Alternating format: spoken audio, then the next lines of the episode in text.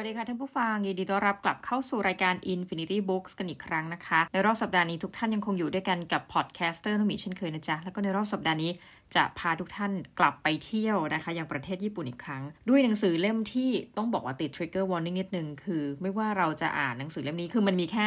4 ตอนนะเป็นเล่มที่สามารถอ่านจบได้ภายใน 1 วันแน่นอนฟันธงแต่เป็น 4 ตอนที่อ่านไปด้วยความทรมานมากกล่าวคือ ทุกตอนจบของเรานะ เราร้องไห้ให้กับทั้ง 4 เรื่องเลย อันนี้อาจจะเป็นที่บุคลิกส่วนบุคคลนะคะ เป็นเรื่องส่วนตัว เราก็ติด warning ไว้ก่อน เผื่อว่าท่านใดที่รู้สึกว่าไม่อยากจะอ่านเรื่องที่มันมีความสะเทือนใจ หรือว่าเป็นคนที่แบบถ้าอ่านเรื่องซึ้งมากๆ แล้วจะต้องน้ำตาไหล แล้วอาจจะทำให้ท่านแบบตอนกลางคืนอ่านหนังสือแบบเนี้ยนอนไม่หลับ ก็ขออนุญาตมาเตือนด้วยความหวังดีจริง ๆ ไว้ก่อนนะคะ โอเค หนังสือเล่มนี้เป็นเหมือนกับภาคต่อเนาะภาคที่ 2 เพราะว่าหนังสือเล่มแรกก็เป็นเรื่องเดียวกันนะคะ ตัวละครที่ เป็นเหมือนกับ main character เนี่ยก็ยังคงอยู่นะคะ แต่ว่ามันก็จะมีการพูดถึงรายละเอียดอื่น ๆ ที่เพิ่มเติมเข้ามา แต่ว่าคำถามก็คือถ้าเกิดใครแบบไม่ว่าจะโดยเผลอไผลนะหรือว่าอะไรก็ตามเนี่ยเพิ่งจะเข้ามาอ่านหนังสือ เล่มนี้เป็นเล่มแรกนะคือเล่มก่อนอันนี้ไม่ได้อ่าน ก็สามารถติดตามเรื่องได้ไม่ต่างกัน เพราะว่าชอบมากเขาเขียนแผนผังรายชื่อบุคคล แต่ละคนในเรื่องไว้เลย แล้วก็ให้เราแบบเหมือนกับหาความเชื่อมโยงอะไรแบบนี้นะคะ โอเค พูดมาตั้งนานยังไม่พูดถึงชื่อหนังสือเลยถึงแม้ว่าทุกท่านจะเข้ามาฟัง เพราะว่าอย่างน้อยนะ หลายคนคงเห็นตัวชื่อเล่มไปแล้วนะ แต่ขออ่านอีกทีหนึ่งนะคะหนังสือเล่มนี้มีชื่อว่าเพียงชั่วเวลากาแฟยังอุ่น ตราบชั่วเวลาของคำโกหก คือในเล่มที่แล้วอะค่ะ มันเป็นหนังสือที่มีชื่อเพียงว่าเพียงชั่วเวลากาแฟยังอุ่นเนาะซีซั่นนี้ก็คือเพิ่มคำว่า ตราบช่วงเวลาของคำโกหกนะคือเราทุกคนเนี่ยนะ everybody lies นะนี่เป็นคำที่น้องชายบอกว่าไปดูมาจากซีรีส์ไหนสักอันหนึ่งแล้วเขาชอบมาก คือทุกคนล้วนพูดคำโกหก เพียงแต่ว่าในหนังสือเล่มนี้มันเป็นการที่พูดคำโกหก เพื่อต้องการมีวัตถุประสงค์อะไรบางอย่างเนาะเพื่อตอบสนองต่อใครบางคน ซึ่งล้วนมีความหมายที่ดีมาก ๆ ในชีวิตของเขาล้วนเป็นบุคคลสำคัญนะคะ ในเล่มนี้อย่างที่บอกว่ามี 4 ตอนหลักๆ ตอนที่1เนี่ยเป็นเรื่องราวของเพื่อนสนิทนะคะ เรื่องราวของชายผู้กลับไปพบเพื่อนสนิทที่เสียชีวิตไปเมื่อ 22 ปีก่อน โอ้แค่นี้ก็เริ่มดราม่าแล้วเนาะ เรื่องที่ 2 โอ้นี่หนักเลยทุกท่าน แม่ลูก เรื่องราวของลูกชายผู้ไปเข้าร่วมงานศพของแม่ไม่ได้ เรื่องที่ 3 คนรัก เรื่องราวของชายผู้เดินทางไปพบแฟนสาวที่ไม่อาจแต่งงานด้วยได้ แล้วก็เรื่องที่4นะคะเป็นเรื่องของสามีภรรยา เรื่องราวของตำรวจสืบสวนสูงวัยที่ไม่ได้มอบของขวัญให้กับภรรยานะคะโหแต่ละเรื่องบอกทุกท่านเลยว่ามันค่อนข้างที่จะหนักหน่วงมากนะคะ เดี๋ยวเราบรรยายถึงปกหน้าก่อนก็แล้วกันนะคะ คือเนื่องจากมันเป็นภาคต่อต้องบอกว่า พอพูดถึงคำว่าเพียงช่วงเวลากาแฟยังอุ่นนะแบบว่า เซตติ้งของเรื่องนี้นะคะ ก็พาเราย้อนกลับไปที่ร้านคาเฟ่นะคะ ร้านกาแฟนี่แหละ ซึ่งเป็นร้านกาแฟที่สำหรับเราในมิติที่เราหลับตาไป ก็จะเป็นร้านกาแฟที่มันเป็นโทนสีไม้เนาะจะเรียกว่า earth tone ก็จะลำบากใจ เพราะว่าไม่แน่ใจว่า earth tone ควรจะเป็นสีประมาณไหนแต่ว่าเป็นคาเฟ่ญี่ปุ่น สีไม้แล้วก็ ในคาเฟ่เนี่ยมีนาฬิกาหลายเรือนที่บอกเวลาที่แตกต่างกันนะเหมือนกับพึงประสงค์จะบอกให้เราไปทางอนาคตแล้วก็ไปทางอดีต ในคาเฟ่เนี่ยจะมีเก้าอี้ตัวหนึ่งนะคะพร้อมกับโต๊ะที่ถ้าเกิดว่าใครเนี่ยได้นั่งในเก้าอี้ตัวนั้นจะสามารถย้อนเวลาไปหาอดีตก็ได้ หรือจะไปยังอนาคตก็ได้ แต่ปัญหาก็คือว่าอ่าอันนี้พูดไว้ก่อนว่า พอคนที่จะไปยังอนาคตเนี่ยก็อาจจะไม่รู้ว่าคนที่เราอยากจะเจอนะสมมุติเราแบบ เอ้ยอยากเจอคุณพ่ออะไรเงี้ยอะไรเงี้เนาะแต่ว่าไปอนาคตเนี่ยพูดตามตรงเราก็ไม่รู้ว่าชีวิตนี้เกิดอะไรขึ้นบ้างนะคุณพ่อของเราเนี่ยยังคงมีชีวิตอยู่หรือเปล่านะคะเป็นต้น อันนี้ยกตัวอย่างทุกท่านยังยังดราม่าไม่โผล่นะคะ เดี๋ยวไปดูที่ปกหลังกัน ปกหลังเขียนว่ามีตำนานเมืองน่าอัศจรรย์เล่าขานถึงที่นั่งตัวหนึ่งในร้านกาแฟร้านหนึ่งณเมืองแห่งหนึ่งกล่าวกันว่า หากได้นั่งที่นั่งนั้น เพียงช่วงเวลาที่ยังนั่งอยู่ จะย้อนคืนสู่ช่วงเวลาที่ปรารถนาได้ กลับมาอีกครั้งกับร้านกาแฟ ฟูนิคุริฟูนิคุลาร้านซึ่งพาคุณย้อนกลับไปในอดีตได้ แต่กฎของร้านนั้นมีมากมาย เมื่อทราบกฎแล้ว คุณยังอยากย้อนกลับไปในอดีตอยู่หรือเปล่า เรื่องราวของคนสี่คนที่อยากย้อนเวลา ไปเพื่อเจอคนที่ตนเองรักกลับไปเพื่อเอ่ยคำโกหกให้กับคนเหล่านั้นได้ฟังค่ะ ก็ที่เหลือเนี่ยมันก็จะเป็นเรื่องราวที่เราได้สรุปรวมไปแล้วว่าสีตอนนี้มีอะไรบ้างนะคะ แต่ว่าคำถามก็คือว่าอ่านต่อในปกหลัง ทุกเรื่องราวล้วนมีคำโป้ปดโกหกอยู่ในนั้น แล้วเหตุใดกัน คนที่ย้อนกลับไปนั้นจึงต้องโกหกสี่เรื่องราวปฏิหารพร้อมเสิร์ฟให้คุณได้ดื่มด่ำไปกับ เพียงชั่วเวลากาแฟยังอุ่น โอ้โหนะคะทุกท่านบอกเลยหนังสือเล่มนี้ใครก็ตามที่อ่านนะถ้าจิตไม่แข็งพอนี่แหมเราคิดว่าไปแน่นะคะ ทีนี้ต้องบอกว่าอย่างที่เกริ่นไปข้างต้นว่าเขาทำแผนผังให้เป็นอย่างดีเลยนะคะเผื่อใครก็ตามที่จะลืมชื่อตัวละครแล้วก็ทำไว้อะโอเค เดี๋ยวเราจะอ่านตัวละครให้ฟังแล้วกันนะ เพราะว่าต้องช่วยกันเมมนะ คือเราอ่านมาแล้วก็แบบลืมไปแล้วนะ คืออะตัวละครตัวแรกนะคะ คนแรกคนแรกคือโทคิตะ คาซุนะคะเราก็จะเรียกว่าคุณคาซุนะคะคุณคาซุนี่เป็นพนักงานเสิร์ฟสาวของร้านกาแฟนะคะหญิงสาวผู้ชงกาแฟในพิธีกรรมย้อนคืนอดีต คือคนที่จะพาคุณย้อนอดีตไปได้เนี่ยต้องประกอบไปด้วยคนที่แบบปรินกาแฟให้ ซึ่งก็คือจะต้องเป็นคนนี้นะแต่ว่าตอนหลังของเรื่องเนี่ยมันก็จะเฉลยว่าเออมันไม่ใช่ทุกคนนะคือเราก็แค่สงสัยกันว่าทำไมต้องเป็นคนนี้ แต่พอเรานึกว่าเขาแบบมีการทำหน้าที่เป็นพนักงานเสิร์ฟอยู่แล้วไงแต่ไม่ใช่ คือมันเหมือนกับเป็นเรื่องราวที่สืบต่อของแบบจากแม่สู่ลูก หรือว่าจากคนในตระกูลนี้อะไรประมาณเนี้ยค่ะ นั้นแปลว่าคาซูเนี่ยก็จะต้องทำหน้าที่นี้อะถัดไปโทกิตะนางาเระนะหรือที่เราเรียกสั้นๆว่านางาเระคุณนางาเระเนี่ยเป็น master ร้านกาแฟ เป็นชายร่างใหญ่สูงเกือบ 2 เมตร ลูกพี่ลูกน้องอายุมากกว่าของคุณคาซุนะคะเอาแล้วมาแล้วตัวละครที่ 2 ถัดไปก็จะเป็นโทกิตะมิกินะหรือหนูมิกิหนูมิกินี่เป็นลูกสาวของนางาเระและเคนะเคก็คือแม่ของมิกิซึ่งในเล่มที่แล้วจะบอกว่า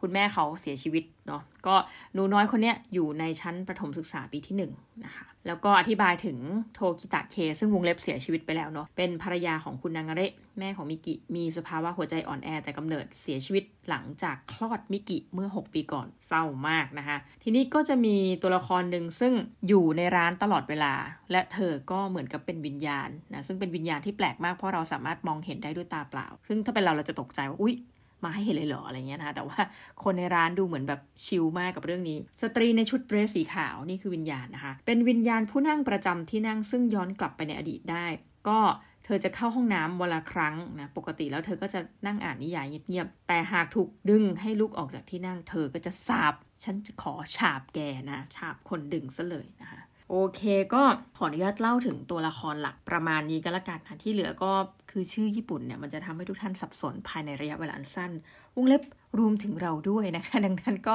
ที่เหลือก็จะใช้คำว่าแม่กับลูกชาย เพื่อนกับเพื่อนอะไรแบบนี้เนาะหวังว่าทุกท่านจะให้อภัยเดียนนะคะ ในเมมโมรีที่แบบค่อนข้างจะเต็มตอนนี้นะคะโอเค เรามาดูกฎของร้านกาแฟแห่งนี้กัน หลายท่านที่เคยอ่านเล่มแรกมาแล้วนะคะ ย้อนกลับไปฟังกฎกัน อะ คืออย่างนี้ เราสามารถที่จะย้อนอดีตก็ได้ไปอนาคตก็ได้อย่างที่กล่าวไปนะแต่ว่ามันก็มีกฎยุบยับเยอะมาก ซึ่งจะทำให้เราคนไทยทั้งหมดนะคิดว่า เพราะหนึ่งร้านนี้มันอยู่ที่ประเทศญี่ปุ่นเนาะเราน่าจะไม่มีโอกาสที่จะได้ย้อนอดีตหรือไปอนาคต เพราะว่ากฎข้อแรกนะคะ แม้จะย้อนกลับไปในอดีต หากคนที่อยากพบไม่เคยมาเยือนร้านกาแฟแห่งนี้ ก็จะไม่ได้พบไปแล้วนะคะกฎข้อที่ 2 แม้จะย้อนกลับไปในอดีต แต่ไม่ว่าจะพยายามเพียงใด ความเป็นจริงก็จะไม่เปลี่ยนแปลงนะคะกฎข้อที่ 3 ที่นั่งซึ่งย้อนกลับไปในอดีตได้ จะมีคนนั่งอยู่ก่อนเสมอวงเล็บวิญญาณ เรสีขาว และจะนั่งที่นั่งนั้นได้เพียงแค่ตอนที่เธอลุกออกไปแล้วกฎข้อที่ 4 แม้จะย้อนกลับไปในอดีตก็ลุกจากที่นั่งไม่ได้ จะโวยวายจะทำอะไรไม่ได้ทั้งนั้น ต้องนั่งอยู่กับที่ กฎข้อที่ 5 จะย้อนกลับไปในอดีตได้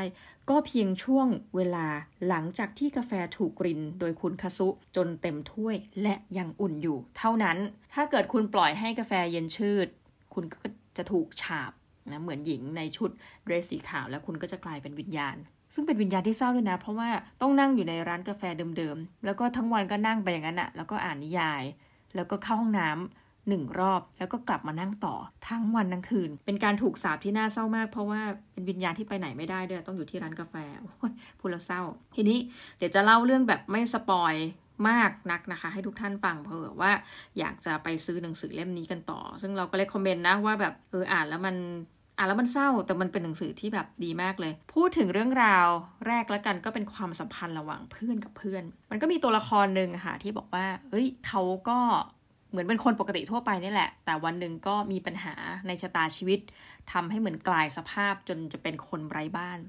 แล้วก็กลับมาเจอเพื่อนเก่าคนหนึ่งปรากฏเพื่อนเก่าคนนี้ก็บอกเฮ้ยเห็นเพื่อนแบบอยู่ในสภาวะที่ไม่ดี ก็เลยชวนแบบอะไปอยู่กับเรานะไปอยู่เราทำร้านอยู่เนี่ย ไปอยู่ร้านกับเราก็เหมือนกับให้ไปดูแลอะไปดูแลกิจการไปอะไรเงี้ยก็เหมือนกลับมาเป็นผู้เป็นคนอีกครั้ง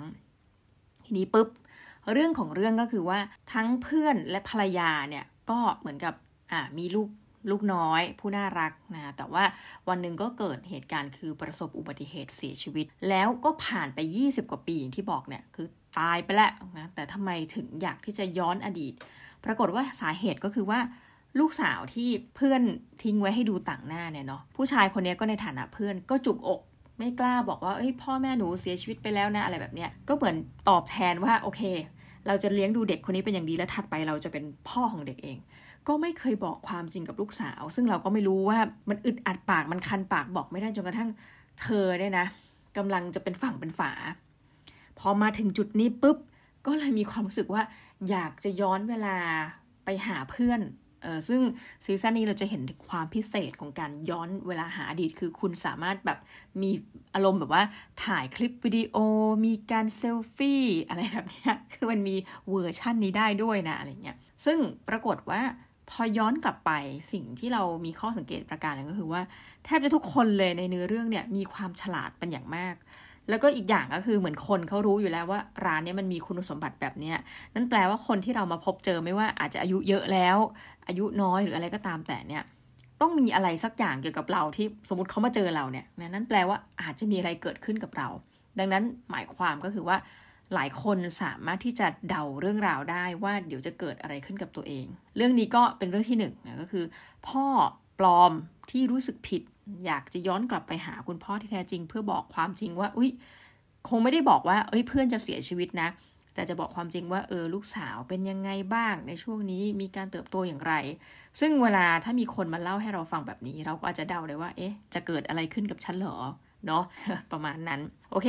ประการถัดไปอ่าเรื่องถัดไปนะคะโหเรื่องแม่กับลูกนี่สุดเลย นะตัวเองรู้สึกว่าบางทีมันไม่ make sense ว่าเอ๊ะทำไมเรื่องมันเป็นอย่างนี้นะแต่มันก็เป็นบริบทญี่ปุ่น กล่าวคือลูกชายเนี่ยมางานศพคุณแม่ไม่ได้นะแต่เขาก็มีพี่น้องอยู่นะพี่น้องก็เป็นคนจัดการ พี่ผู้หญิงเป็นคนจัดการ แต่ว่าในฐานะของลูกชายเนี่ยเราก็มีความรู้สึกว่าเอ๊ะไก่แค่งานศพแม่นะอย่าใช้คำว่าไก่แค่คือ มันคืองานศพของคุณแม่ ซึ่ง ชีวิตเรานะถ้าไม่นับว่าเรามีแม่เลี้ยงมีอะไรเรามีแม่คนเดียวถูกไหมมาไม่ได้ ปรากฏว่าลูกชายคนนี้ก็อยากที่จะย้อนเวลากลับไปหาคุณแม่ สาเหตุที่มาไม่ได้ก็คือชีวิตยังยากลำบากอยู่ อยู่พื้นที่อื่นนะพื้นที่ห่างไกลแล้วก็ไม่สามารถที่จะเหมือนกับโหคือยากลำบากมากชีวิตกำลังประสบสภาวะแห่งความยากลำบาก อาจจะมีโมเมนต์ว่าเอ้ยไม่แน่นะ เราอาจที่จะ คิดสั้นก็ได้ แต่ว่าพอรู้ข่าวเรื่องคุณแม่เนี่ยก็อยากจะกลับไปพูดคุยกับคุณแม่ อยากจะไปทำอะไรสักอย่าง แล้วมันมีเรื่องราวที่ซึ้งต่อจากนั้นนะคือลูกชายเนี่ยอารมณ์แบบว่าเป็นศิลปิน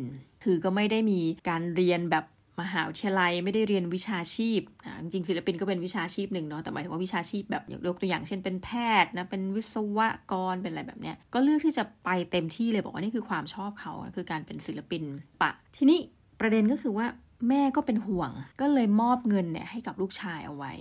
ลูกชายเองก็ต่อมาเนี่ยในการดำรงชีวิตในการเป็นศิลปินมันก็ยากลำบากอยู่แล้วเนาะนี่พูดกันตามตรงแม้เราคนไทยเราก็คิดว่าอาชีพศิลปินเนี่ยโหถ้าไม่เก่งแบบอย่างอาจารย์เฉลิมชัยและอื่น ๆ อีกอีกหลายท่านนะคะแต่ว่าถ้าเราเป็นคนที่ฝีมือแบบกลางๆ ยังไม่ถึงขั้นแบบสุดยอดตัวท็อปก็เข้าใจได้ว่ามันก็อาจจะมีความยากลำบาก ทุกคนแหละในการดำรงชีวิต คือจุดที่มายากลำบากแล้ว ถัดไปก็คือโดนโกงจนหมดเนื้อหมดตัวอีกนะมันก็เหมือนกับอยู่ในวัยกลางคนแล้วอะ่ะอาจจะค่อนคนแล้วอะ่ะ แต่ว่าชีวิตเรากลับไปที่ศูนย์อีกครั้ง ซึ่งเรื่องราวนี้มันก็บอกเราเหมือนกันเนาะแบบดูละครย้อนดูตัวนะอันนี้ก็อ่านหนังสือแล้วย้อนดูตัวเออชิดแฮปเปนตลอดเวลานะคือมันมีสิทธิ์ที่จะเกิดขึ้นกับเราอะ่ะเรื่องซวยๆแบบเนี้ยไม่คิดว่าจะถูกโกงก็โดนโกง ก็เลยทำให้ไม่สามารถที่จะมาหาคุณแม่ได้ในที่สุดนะ หลังจากงานศพอะไรเสร็จสิ้นไปแล้ว กลับมาที่ร้านกาแฟแห่งนี้เพื่อจะตามหาคุณแม่ในโมเมนต์สมัยที่ยังมีชีวิตด้วยกันย้อนเวลากลับอดีตไป ซึ่งเขาก็ย้อนไปได้จริงๆนะพร้อมกับสารภาพคือก็ไม่เชิงสารภาพนะแต่ก็ทำอะไรบางอย่างให้กับคุณแม่ บอกเลยว่าเรื่องนี้คือแบบเป็นอะไรที่ซึ้งมาก คือส่วนตัวอาจจะแบบว่ามันเป็นความรู้สึกสัมผัสส่วนตัวก็ได้นะทุกท่านที่แบบโหแบบความรักของแม่แบบมันเป็นอะไรที่ยิ่งใหญ่จริง ๆอะ่ะแม่ที่แบบไม่คิดถึงตัวเอง แม่ที่แบบยอมลำบากกับชีวิตแล้วก็แบบเฮ้ยลูกโอเคไหมแม่ดีใจนะที่เจอลูกอะไรแบบนี้นะอีกสักเรื่องหนึ่งจากสี่เรื่องนะอีกเรื่องหนึ่งก็เป็นเรื่องที่เรารู้สึกมันเป็นความรักความผูกพันระหว่างคู่สามีภรรยา ซึ่งมันเป็นความรู้สึกของเราคือว่าผู้ชายเนี่ยในเรื่องเนี่ยนะก็น่าจะเป็นผู้ชายที่ไม่ได้เปิดเผยความจริง